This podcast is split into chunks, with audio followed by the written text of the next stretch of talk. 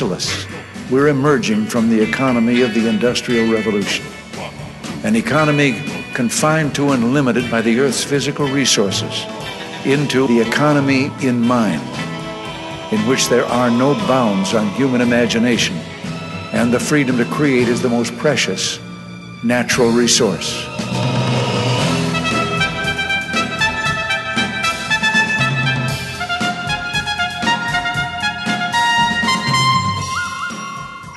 And welcome to the Soul of Enterprise Business in the Knowledge Economy, sponsored by Sage, energizing business builders around the world through the imagination of our people and the power of technology.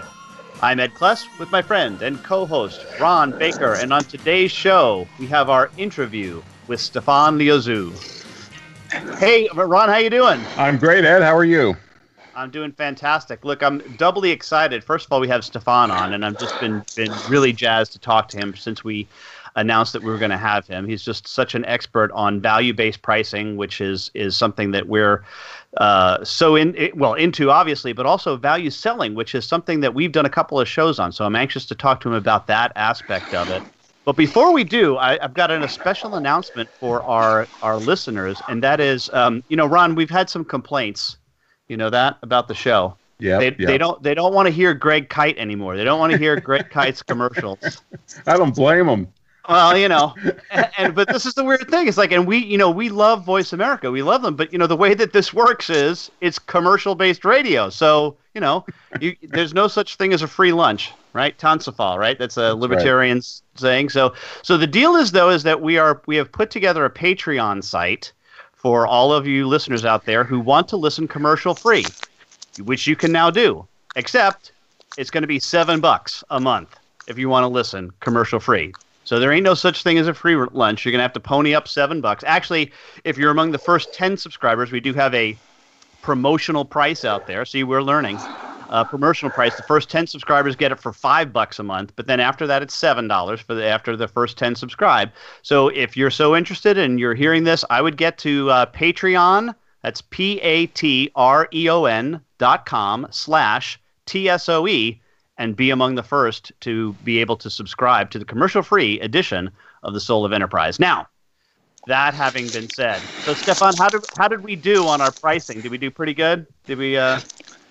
Well, yeah. Uh, did you test it on uh, doing A/B testing or some yep. kind of research?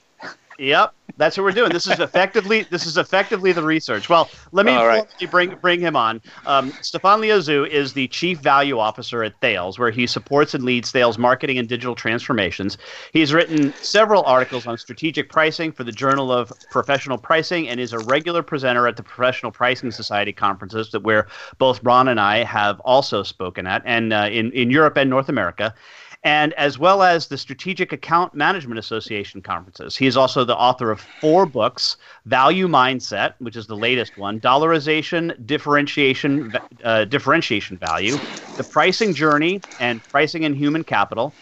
And he's co edited three additional books Innovation in Pricing, The ROI of Pricing, and Pricing and the Sales Force. Welcome to the Soul of Enterprise, Stephan Liozu. Well, thanks very much. I, uh, you know, I, I it's an honor to be with you guys. Well, first, Stephan, tell us a little bit more about your background, something that obviously wasn't in the bio there, and what led you to become a pricing expert in the first place? Well, you know, it's interesting because it comes back to 1998. Imagine that. 1998, I was uh, a 30 year old uh, executive working for Owens Corning in Europe. And we were deploying SAP across all Europe and in our deployment, we had a pricing module, and no one wanted to touch the pricing module. So I'm like, hey, whatever, I'll take it. You know, I'll, I'll do it. And in six months, I became enemy number one of the entire Salesforce in Europe. And you know, and this is where I realized that uh, pricing is very emotional. You're touching lots of different aspects of psychology and behaviors and you know and we made some very tough decision and simplification in our pricing strategies for about uh, 18 months but literally i was enemy number one when i left you know because i had restructured the discount of all the german uh, salespeople i had you know, uh, prevented the Italians to pay cash, you know. and I fell into pricing, and from there, I was I, I got an interest for pricing, and you know, I really tried to understand why is it so emotional. So you know, this is where I am today. Uh, many books, people, you know, uh, after that, you know, and lots of papers and a PhD on it. You know, I uh, realized that there is so much to study on on value and pricing management, and you know, this is where I, I became my uh, my niche, I would say. And I, and I guess one of the things that you learned first and foremost is that salespeople make lousy pricers. Well, if you don't give them the tools, if you're you know not equipping them with you know value messages, statement of differentiation, you know uh, uh that they really believe in, then yeah, you know the last thing they're going to do is you know is discount because they're not equipped. I, I truly believe that the salespeople don't get up in the morning with a, an intense desire to discount you know, if you give them the right incentives, if you give them the right tools, if you give them the, the right mindset, then they'll do a good job because that's what they do. They, they like to sell, you know. But if you don't do anything for them, they're going to discount. Yep. No, absolutely. Yeah.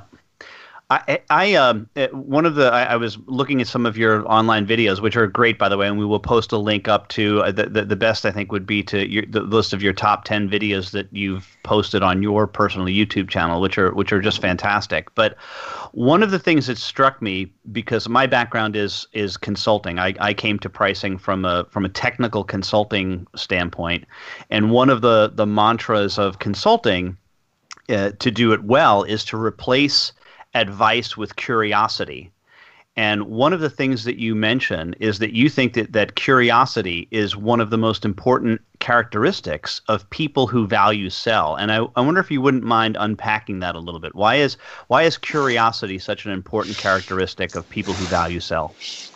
Yeah, generally speaking, uh, there's a lot of you know and this is what I call the pricing people, the value sellers, the pricing people, the value champions. I call them superheroes because you have to have this combination of traits that are unique. And one of them is curiosity. You got to find the information in one way or the other. You know, you can't wait for a marketing person or someone to send you an email and say, this is all you need to know about this account. You got to go and find it yourself. And sometimes you're going to have to use magic. You know, you're going to have to use different ways of going around some of the bottlenecks and and you got to be curious in finding that information one way or the other. So this is why i you know it's a constant search for something new about your account. Nuggets of value things that are going to you know create sparks in the eyes of the customers that they're not going to expect. If you come with a plain vanilla story day in day out you know the, the buyer or the customer is going to tell you why are you visiting me today but if you come up with some kind of a unique analysis, something that you did on your own without being asked, and you show them, hey, you know what? If you did this and that and that, because I studied these, you know, different companies in different industry, you may want to do this and that and that. So then you're creating a spark in the customer mind, and you know, it, it may work for you. See what I mean? So curiosity is not only in in, in, in learning a lot, is finding new ways of getting information, connecting information in different ways, you know, asking for, you know, your experts, your networks with different sources of you know information. So it never stops really. Yeah, I just think it's it's such a neat idea to think that the characteristic of a salesperson or people who again people who value sell. I don't know how we we want to parse the difference between a quote salesperson and people who value sell, but is this notion of curiosity because that's not something that businesses normally look for in hiring their sales force. You know, like uh, t- tell you know, and uh, the interview question would be something like, "Tell me about a time when you were curious, right? To to to try to learn if this person has this this this trait in order to be able to do this properly." Yeah, but I, I, I personally look at, uh, you know, so I, I conducted a study for Strategic Account Management Association, and I, you know, we looked at the value value management capabilities in strategic account managers, and what are the personality traits that would, you know, really uh, enables the uh, SAMs, the strategic account managers, to to to embrace the tools of value management, and emotional intelligence is in there. Emotional intelligence is, you know, willingness to grow, willingness to uh, to to find new things, experiment, you know, taking risks. All these things is about growing your mindset and and curiosity. I think is is way in in, in this area. You know, what are you going to do differently uh, to wow your account? And and then link it to value management, which is creation, capture, and creation, quantification, and capture. So I found a direct relationship between emotional intelligence, social intelligence, and the adoption of value quantification, you know, methods, and and then the link to profit. So that was, you know, I haven't published it yet because I have so much in my, you know, in my pipeline to uh, to write about. Uh, but this one is coming, um, and it's going to be interesting. Yeah, no, it certainly sounds it. Um, another distinction that you make, and I think this is an important one. I had not heard this before uh, looking into your work. Is you make a different a distinction between value-based selling and negotiating on around value. And please, please uh, explain that because I think that's such an it's an, such an important thing that I had not thought about before. What's the difference between value-based selling and negotiating around value? Well, so value-based selling in my in my definition, and, and you know there's multiple definitions uh, sure, out there. Sure, it, it, it's ongoing, is relationship-based. It never stops. It's continuous. It's it's about projecting value day in day out, and that includes as well researching and, and connecting, associating, and and networking. So it never ends. It's future-oriented. It's long-term oriented. It's relationship-based, network-enabled uh, negotiation for value in essence is more transactionally based it's more punctual you know you have a, an opportunity that you're negotiating around and obviously you're going to exchange price and value right and it's it, it that's where you probably will bring the uh, the the art and science of negotiation with your bargaining zone and all these good stuff uh, upper limit upper lower limit but and then you, are going to exchange your price menu and your value you know um, drivers uh, to get to a final price. Much more punctual, much more transactional, uh, and, and, then it ends at some point, right? So you negotiate a contract for three years, then you're going to have the contract. Where value selling is, you look at your account holistically, and you're going to, you know, manage value for the entire account nonstop, continuously. Sure. Good stuff. All right. Well, wow, we're already up against our first commercial break. Want to remind you that you can contact Ron or me by sending an email to asktsoe at verasage.com. The website, of course, is The Soul of Enterprise, where you can look at show notes as well as listen to previous shows that we have had, all 203 of them. Of course, if you wanted to listen to commercial free, there's now the new place to go, which would be thesoulofenterprise.com slash patron p-a-t-r-o-n and that will take you to the patreon site where you can subscribe to our show commercial free but right now a word from our sponsor leading results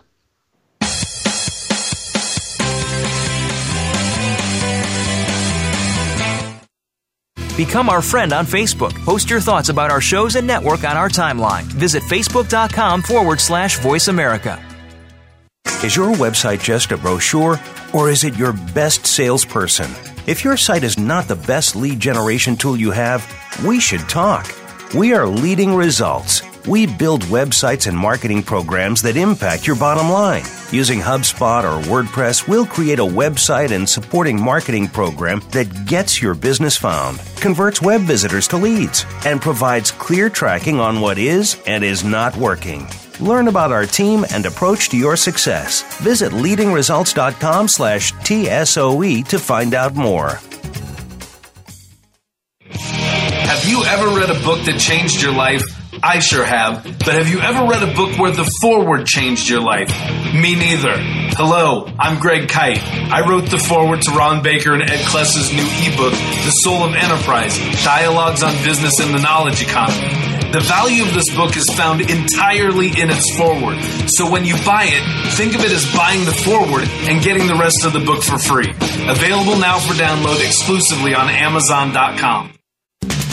We're always talking business. Talk to an expert. Call now toll free 866 472 5790. That's 866 472 5790. Voice America Business Network.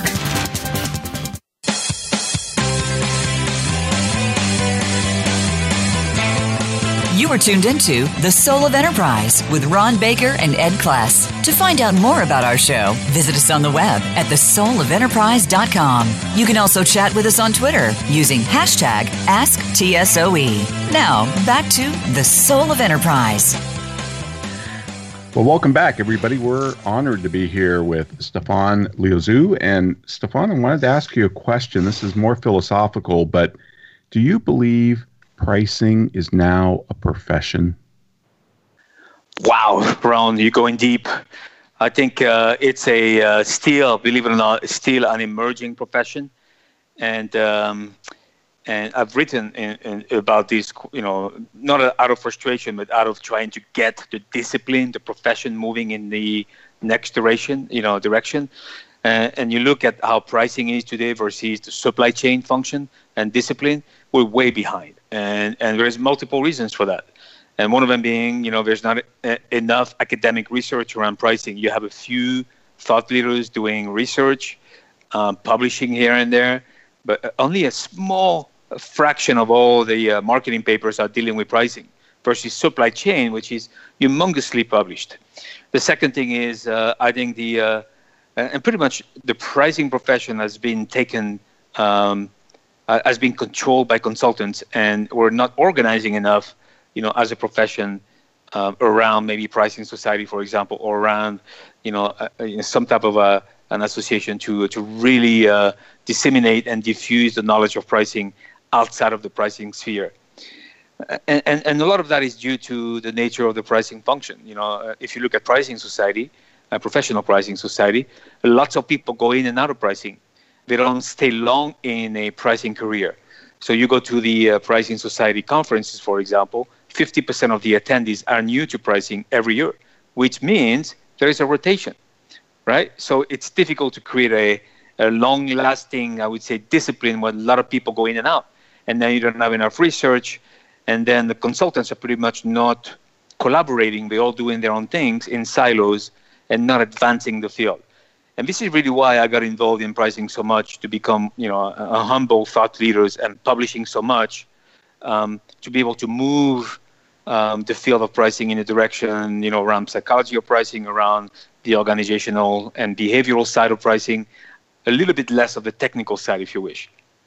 Right. You know, that's an excellent point about the academic uh, research that's needed. And, and you know, I, I, I, think I read in Innovation and Pricing, the book that you edited with Andreas uh, Hinterhuber, uh, that only 9% of business schools offer a course with a significant emphasis on pricing.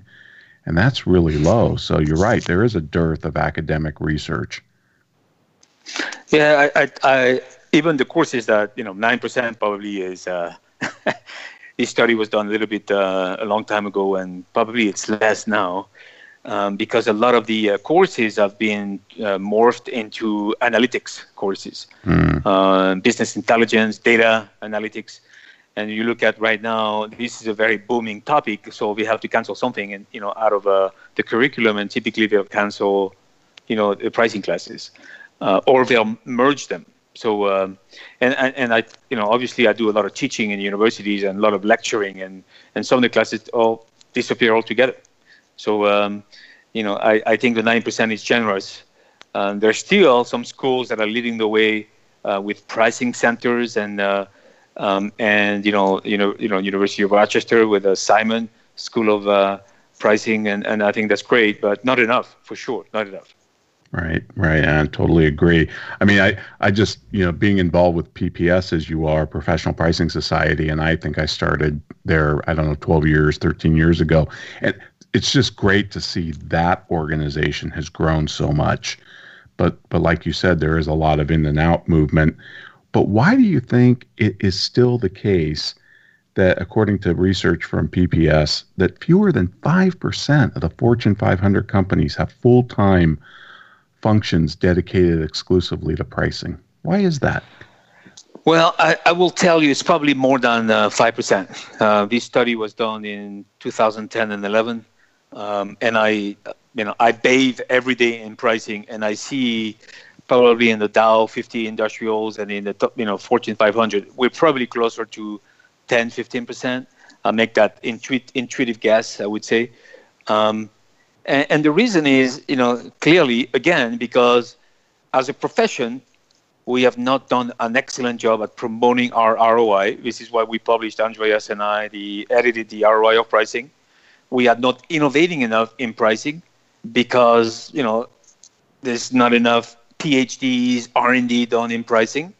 Uh, you know, there's a little bit, but not that much.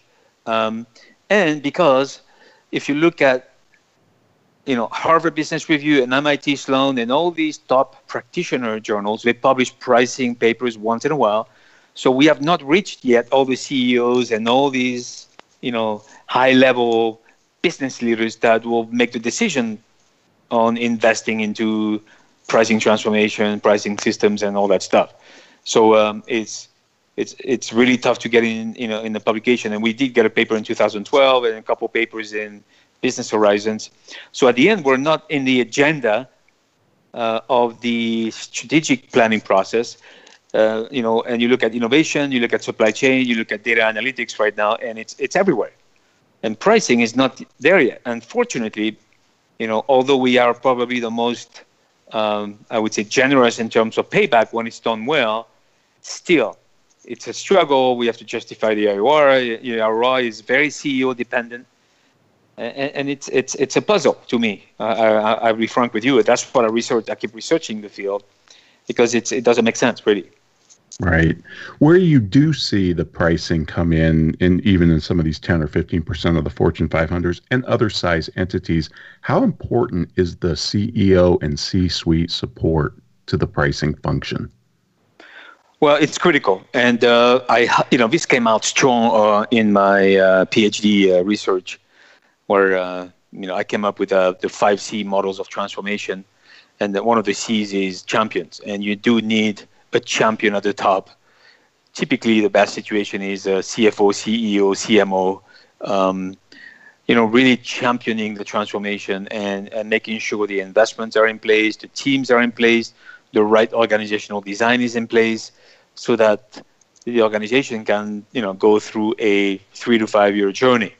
Um, and and and so there's a difference between the CEO being involved and the CEO championing the process. Whole different level of, uh, you know, involvement, supporting, you know, attention, and and it's essential. You know, and I see it today in Thales. You know, in Thales today, you know, we have the attention of the CEO, the COO.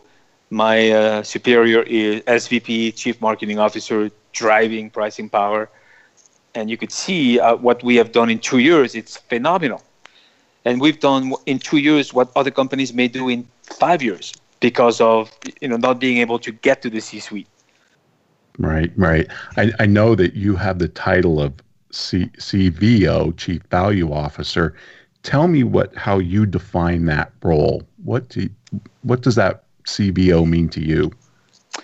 Yeah, well, the CVO. I mean, you, you're the expert in in the CVO because you know you've been dealing with these you know, and talking about it for a while. But and and the paper we co-wrote, I think, highlight a couple of choices in there. You could be a functional CVO, or you could be a, a direct report CVO, where marketing and innovation and pricing would report into you. And the way I am today in Thales, I, I, I have no direct report, which you know we have these these functions, um, and I'm more of a, um, a general, you know, coordinator and enabler, and I would say agitator uh, energizer, you know, to make sure that all the functions in go-to-market, from innovation to marketing to pricing to selling to bidding uh, to account managing, all of them pay attention to customer value. So and, and, and value, you know, obviously is for us because of where we started is 80% of my work is value, 20% is pricing. This is why I'm not a CPO, a chief pricing officer. I'm more of a CVO because we have a lot of work to do in value. Okay, so you look at uh, so you look at all these functions and you look at the value management process, value creation, value quantification, and value capture. So my role is to manage the process of value. You know these three steps across all the functions. So when innovation develops the next dream products, I want to make sure that value is at the heart of the development. We have willingness to pay, we have value drivers, we understand the wow differentiators, and we can quantify them when marketing does uh, marketing planning or uh, marketing communications, I want to make sure that we highlight our differentiators and we market our dif- difference. And then obviously pricing, and then the sellers have to sell on value. So uh, you know, it, it's my role is everywhere in the go-to-market functions of Thales, and, and I do this by diffusing, energizing, being an evangelist internally, do a lot of workshops and lots of training on customer value as well as pricing. Ideally, who do you think the CVO or even the CPO should report to? Ideally. Well, it's going to depend on your uh, industry. So, for example, airline industry, they have CROs and CPOs trading the C-suites. Hospitality, airlines, some B2C, you know, have a chief pricing officer. In more B2B industrial, typically it will report to uh, the chief commercial officer or the chief marketing officer. Um, my answer, my typical answer to this question is it depends. It depends on your industry. It depends on your level of maturity. It depends where you are in the journey of transformation. You know, and really you want pricing and value to report to the center of power. If the organization is run by sales, you want to report to sales if the organization is managed like a financial organization, then you want to report to finance because at least you will get the budget, you will get the attention, and you will get someone driving it. So, and and again, you know, there's, there's no right or wrong, right? In, in my sense, uh, you could start a transformation with pricing reporting to the chief marketing officer, and eventually, when you get better at doing it and it's ingrained in the sales culture, then you could report as sales operations or to the chief commercial officer. So it, it's it's not black or white. But definitely a C-suite function. Well, ideally, I would say uh, you know uh, being in the C-suite would be great, but it's not going to happen in you know these big industrial groups uh, because there's you know only a, a, a, finite number of people that can get in the C-suite.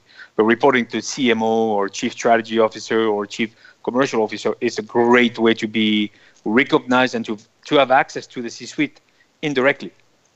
Right. One of the things that Ed and I are kind of insistent on, we work a lot with professional firms, accountants, lawyers, things like that, tech tech firms. The, the pricing needs to be strategic, not just tactical. Not just what what price do we need to make this next sale or close this next you know proposal, but more a strategic vision about what pricing should be and does it fit in with our positioning and our brand and things like that. Well, Stephan, this has been great, and uh, I know Ed's got a lot more questions for you, as do I. But unfortunately, we're up against our next break, and folks, we'd like to remind you check out our full show notes at thesoulofenterprise.com. And as Ed said, you can go out to thesoulofenterprise.com slash patron and get our new service where you can listen to us commercial free. And now we want to hear from our sponsors.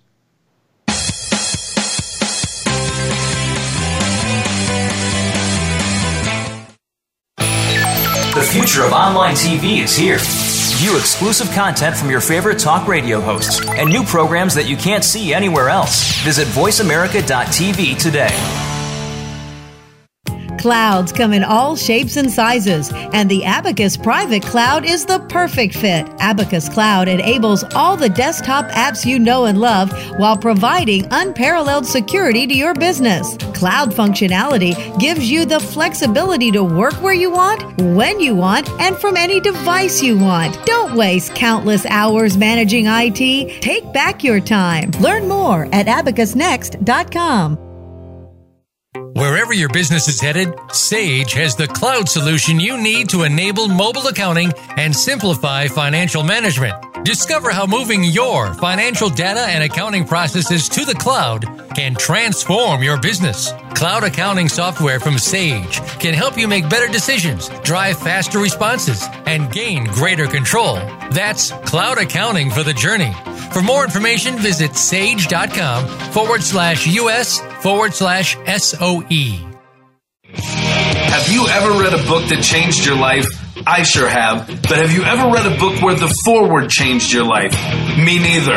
Hello, I'm Greg Kite. I wrote the foreword to Ron Baker and Ed Kless's new ebook, The Soul of Enterprise Dialogues on Business and the Knowledge Economy. The value of this book is found entirely in its foreword.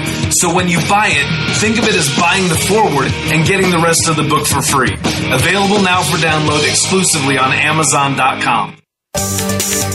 From the boardroom to you, Voice America Business Network.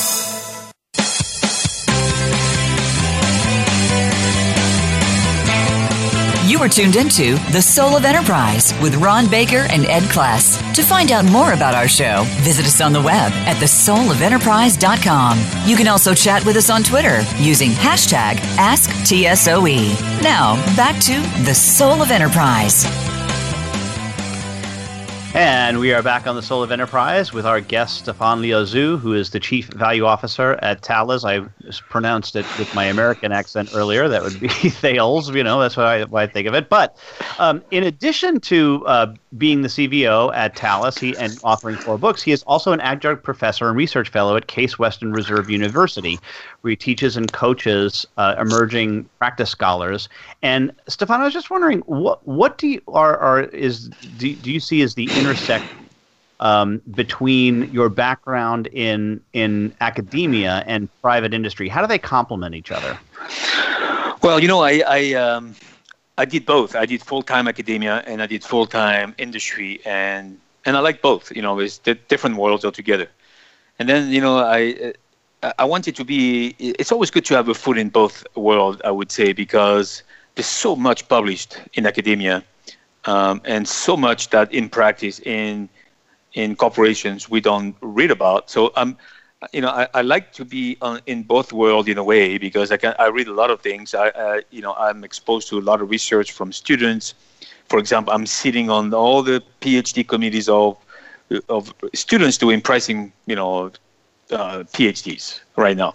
One of them is doing something in price war. Another one is doing something on, you know, monetizing IoT. And so I have a sense, you know, I have uh, access to all these knowledge, and I discover a lot of literature that I missed in my in my uh, PhD. Then I can bring that to Thales, and I say, hey guys, here's about half a dozen papers that were written on value management, value selling.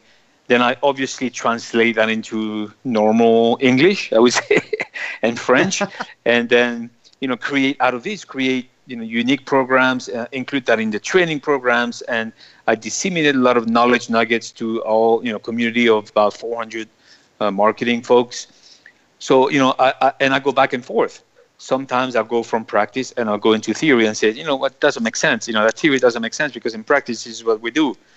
Uh, I, and at the same time, I'm continuing to do research on my own. Um, you know, I'm running a lot of, a lot of research right now around pricing, digital pricing, you know, around IoT and predictive maintenance, all these things. Uh, so having having a, a, foot in both worlds is quite quite amazing. Uh, and on one side, they see me they see me as a professor. On the other side, they see me as the industry guy. You know, so uh, I, kind of a Dr. Jekyll and Mr. Hyde here. and then also same same question you do a lot of work with leadership development too and uh, i'm curious as to the overlap there between your leadership work and your pricing work well, you know, it's it's at the end of the day, you know, everything we do in business is about leadership, right? So uh, it's about coaching, it's about developing a growth mindset, is about you know we talked about curiosity and and getting and, and I see it's on a daily basis in Thales. Uh, I coach and mentor these you know people who are very interested in pricing. They may be product line managers, they may be marketing managers, and they want to learn more. And I tell them, you know, it's all about learning. Whether you learn about pricing, supply chain innovation, you got to continue learning because in essence we're only using 10% of our brains according to uh, you know scholars so and, and it's it's it's all about leadership development and progressing as a as a human being whether it's in the organization or outside of the organization and yeah, no, I, and I think that's true. I mean, and I guess that the, because pricing is still relatively new out there with regard to making it, as you said, with Ron to this to the C-suite and higher, that it it requires leadership skills to to work at that level.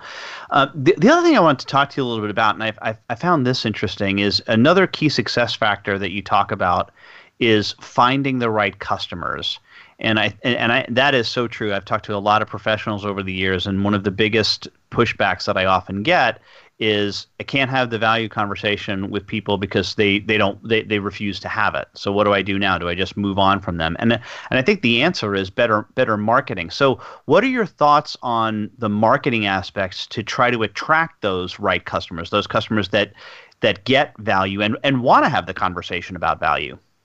Yeah. So uh, uh, one of the most neglected aspect of marketing still today is customer segmentation I mean, you go in in a, a, traditional B2B company and they'll do product segmentation, market segmentation, technology segmentation. But when you ask them, show me a behavioral segmentation, a customer needs based segmentation, and and most likely it, it's not going to be done. And this is a fundamental issue because, as you know, it's one of the critical steps of value based pricing because not every customer segment is going to want the same thing, right? And some of them are not going to be willing to pay anything for your services and your products. So at the end of the day, if you do a one size fits all, if you treat every customer the same, you're upsetting some customers and you're delighting other customers by giving them too much and they're not paying for it. So by doing this you know, intense customer needs uh, based segmentation, then you find you attract the right customers, you delight the right customers, and the right customers are the ones that are willing to pay for your differentiation, your services, whatever it is, the quality of your people, your lawyers, your accountant, your risk management, they'll pay for it and they'll understand the relationship between value and price. And then what you do potentially is bias your resources toward these people, right? Because they're the one paying, you know, higher price, giving you the most profit. And I'm not saying move away from the price buyer or you know to discontinue a relationship, but you know you gotta tell them, hey, you don't you don't want to pay for this? Great, go on the website and and buy it on the website, and we'll talk to you every two months instead of every week. So, and that is you know something again in change management in, in internally, and I'm actually writing a paper now on. Andreas and I are doing another book called Pricing Execution, uh, an edited book. I just wrote a paper on how do you execute your segmentation, and this is where it takes courage for a company, for leadership to say, if we have 40% of value buyers, the ideal customers, then we're going to bias all our resources or most of our resources toward this 40% and not towards these people. And generally speaking, companies, management, leadership, they lack the courage to do this. They want to treat everybody the same. Yeah, one of our uh, colleagues at VeraSage, Tim Williams, likes to say you can't you can't be both Ruth's Chris Steakhouse and McDonald's at the same time. No, it's it's it's in the no, it doesn't make sense. It doesn't make sense, really. It doesn't make sense. But it, you know, it's it's uh, it. I, am saying this like this, obviously, humbly. It, it's it's very difficult to do this. It, you know, getting the segmentation right and and then uh, operationalizing it and getting everybody on board, sales, marketing, innovation, tech support. You know, having custom you know customer segment driven strategies it's, it's not easy and it's done very well in b2c world in the b2c world. Again we go back in the b2b world and we have another tendency to do one size fits all. And you know i i, I think it's it's it's a waste of resources when you send your glossy brochures to customers that don't want to see them. You put them in the trash. You know don't send them brochures yeah, no, and, and you know, it, it, and this is again where you're where you're having a foot in both worlds is so interesting to me because you you also were, were the CEO of, of a company for a while, and and were you were at I don't know how that turned out. How were you given the full authority from a price perspective there? How did how did that work out?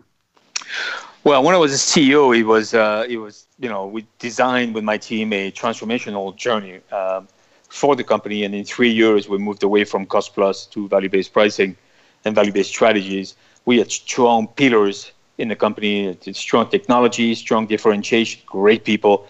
So it was that was a, a good start, I would say. But and then we created a pricing team, you know, which was not in place. So uh, we had when I left, we had three people in the pricing team and doing value-based pricing, and we deployed the software. Uh, and there is a case study in in in, in my pricing journey book uh, on how we did it. Um, but when you're this CEO and you're driving the transformation, I tell you things are going fast. Um, make the right decisions. Uh, you know, it's like putting the pricing council in place, organizing for pricing. All that stuff happens fast because you're, you know, with your team, you're doing it. You don't have to convince anyone. You're just doing it. Sure.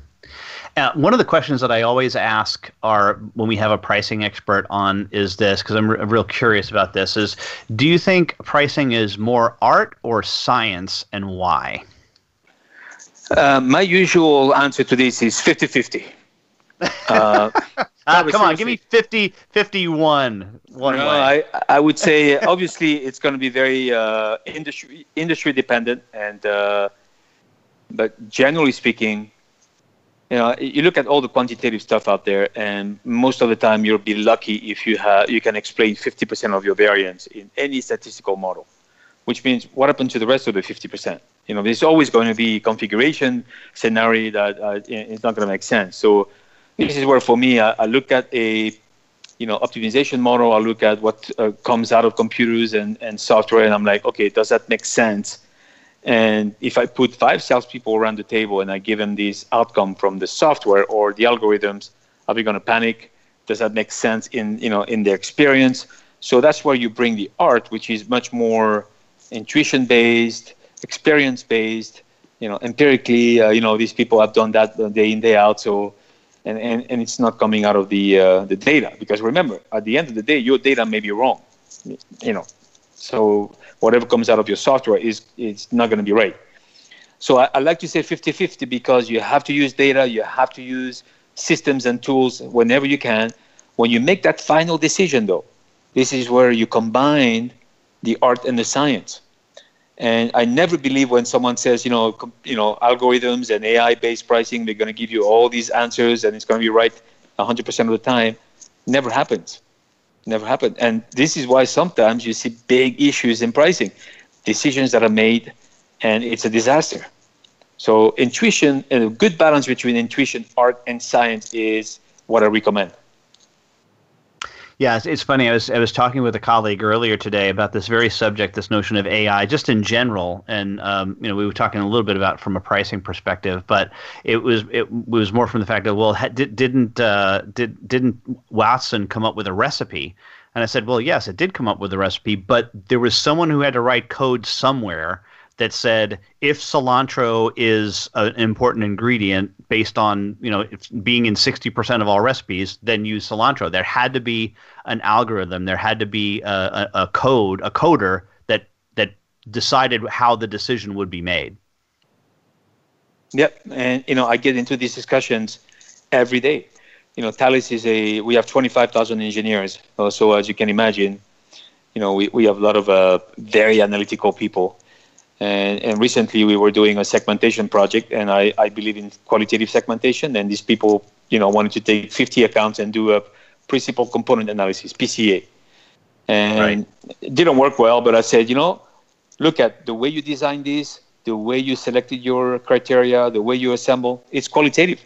You introduce your own bias here. Now, obviously, you run a statistical analysis on it, but it's all based on these assumptions that you've taken up front why is not qualitative in there? You know, it is purely qualitative.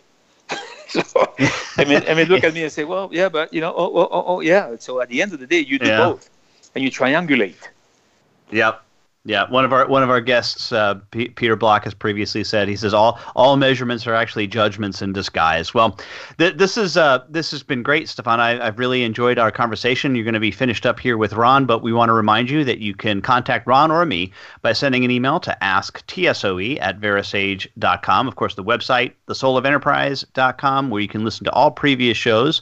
And our new commercial-free place to go is thesoulofenterprise.com slash patron, P-A-T-R-O-N. And that'll take you out to our site where, if you are so interested, you can purchase the show without commercials. But right now, a word from our sponsor and my employer, Sage.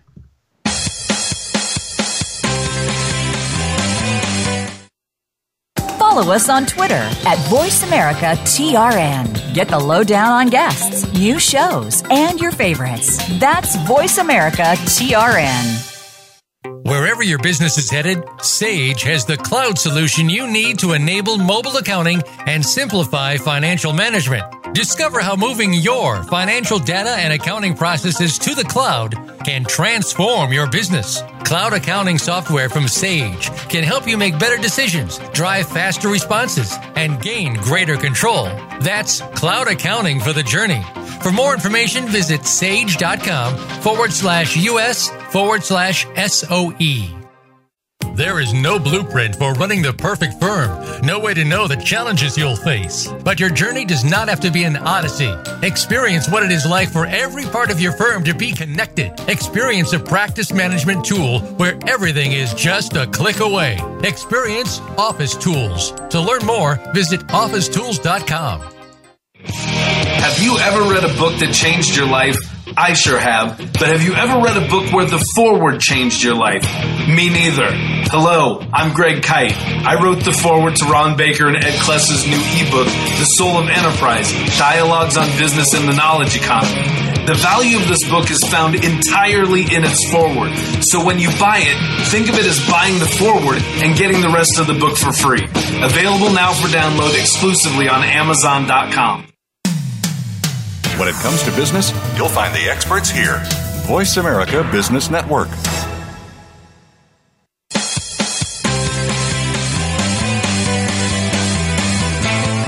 You are tuned into The Soul of Enterprise with Ron Baker and Ed Kless. To find out more about our show, visit us on the web at thesoulofenterprise.com. You can also chat with us on Twitter using hashtag AskTSOE. Now, back to The Soul of Enterprise.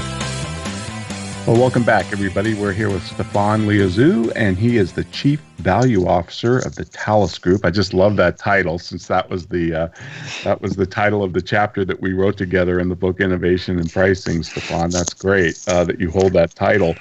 But in that same book, Innovation and Pricing, you also have a chapter with Kelly Ecker on innovate, innovation and organizing the pricing function, and you lay out four possible designs of the pricing function centralized, decentralized, center supported, and center led. Can you go through those and tell us which one you prefer? Sure. So, um, today, um, I would say the trend is towards more decentralization and you look at what's happening in GE and Siemens and Philips Healthcare, they moved, and even you know 3M, moving away from big centralized corporate groups. And it works well. It works well in more stable times where you know, but we're not in stable times. And currency wars and trade wars, you know, you need to move the pricing decisions into the regions, into the entity, and that's what we see right now. So uh, in, in, the past, decentralized was like, oh my God, we can't let the division and the regions do their own stuff. We need to control from the center what they're doing.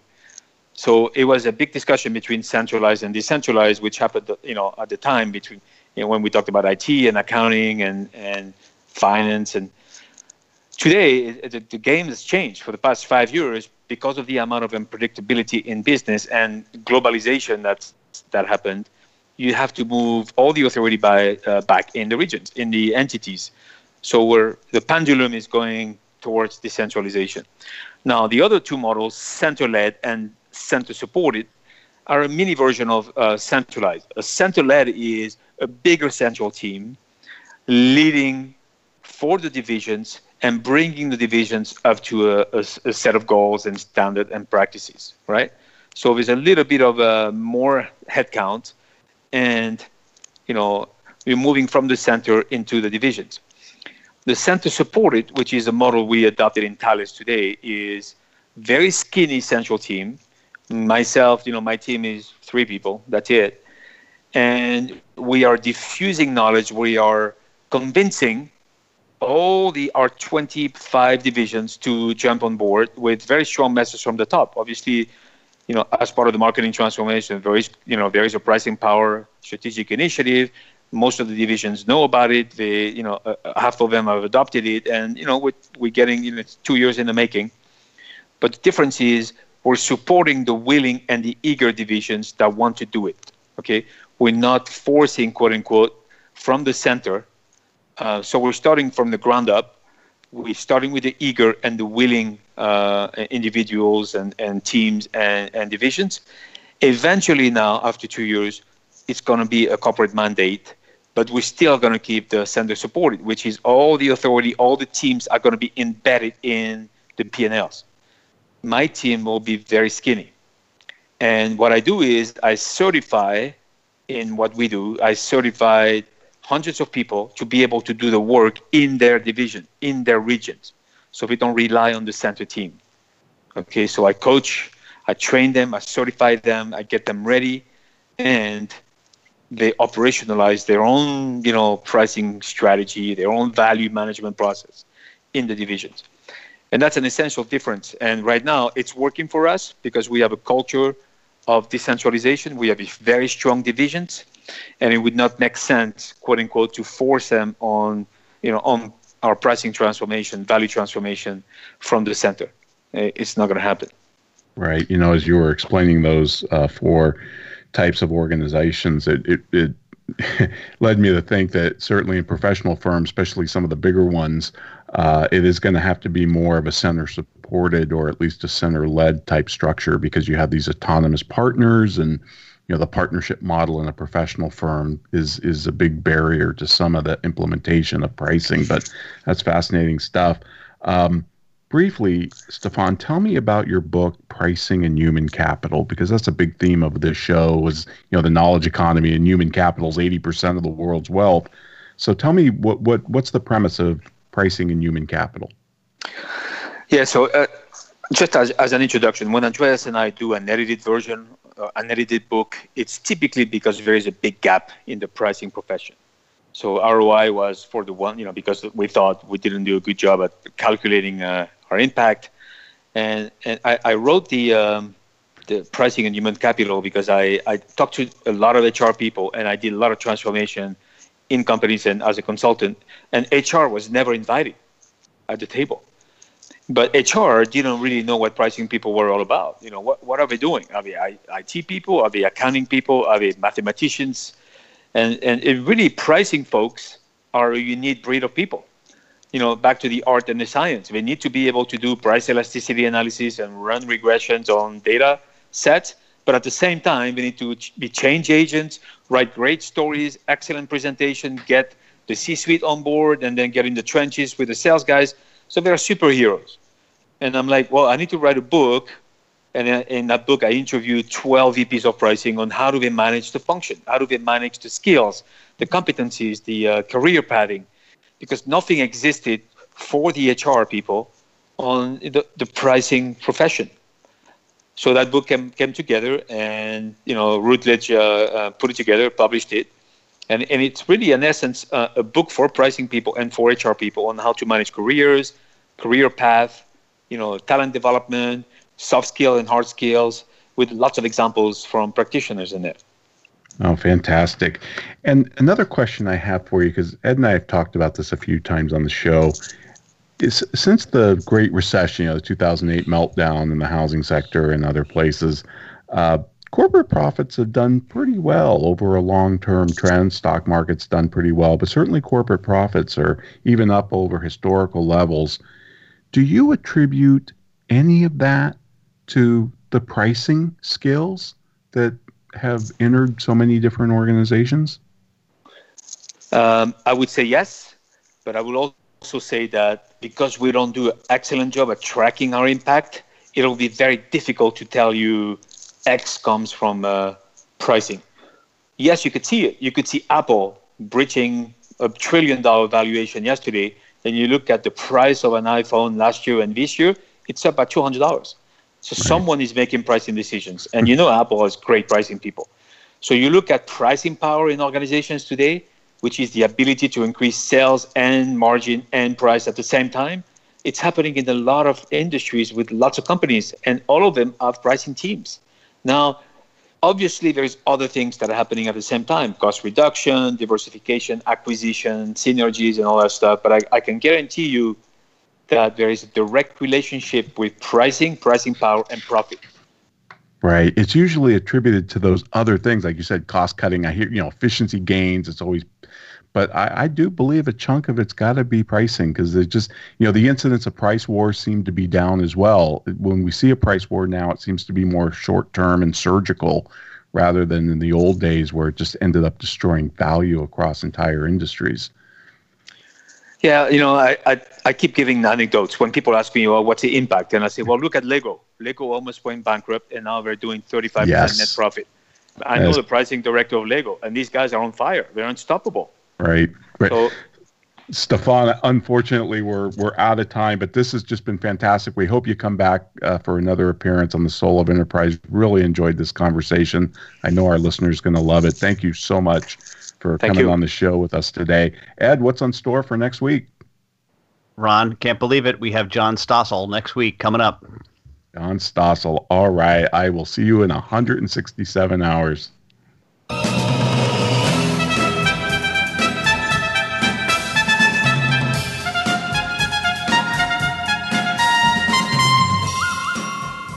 This has been the Soul of Enterprise Business in the Knowledge Economy, sponsored by Sage, energizing business builders around the world through the imagination of our people and the power of technology. Join us next week on Friday at 4 p.m. Eastern, 1 p.m. Pacific. In the meantime, please do visit us at www.thesoulofenterprise.com.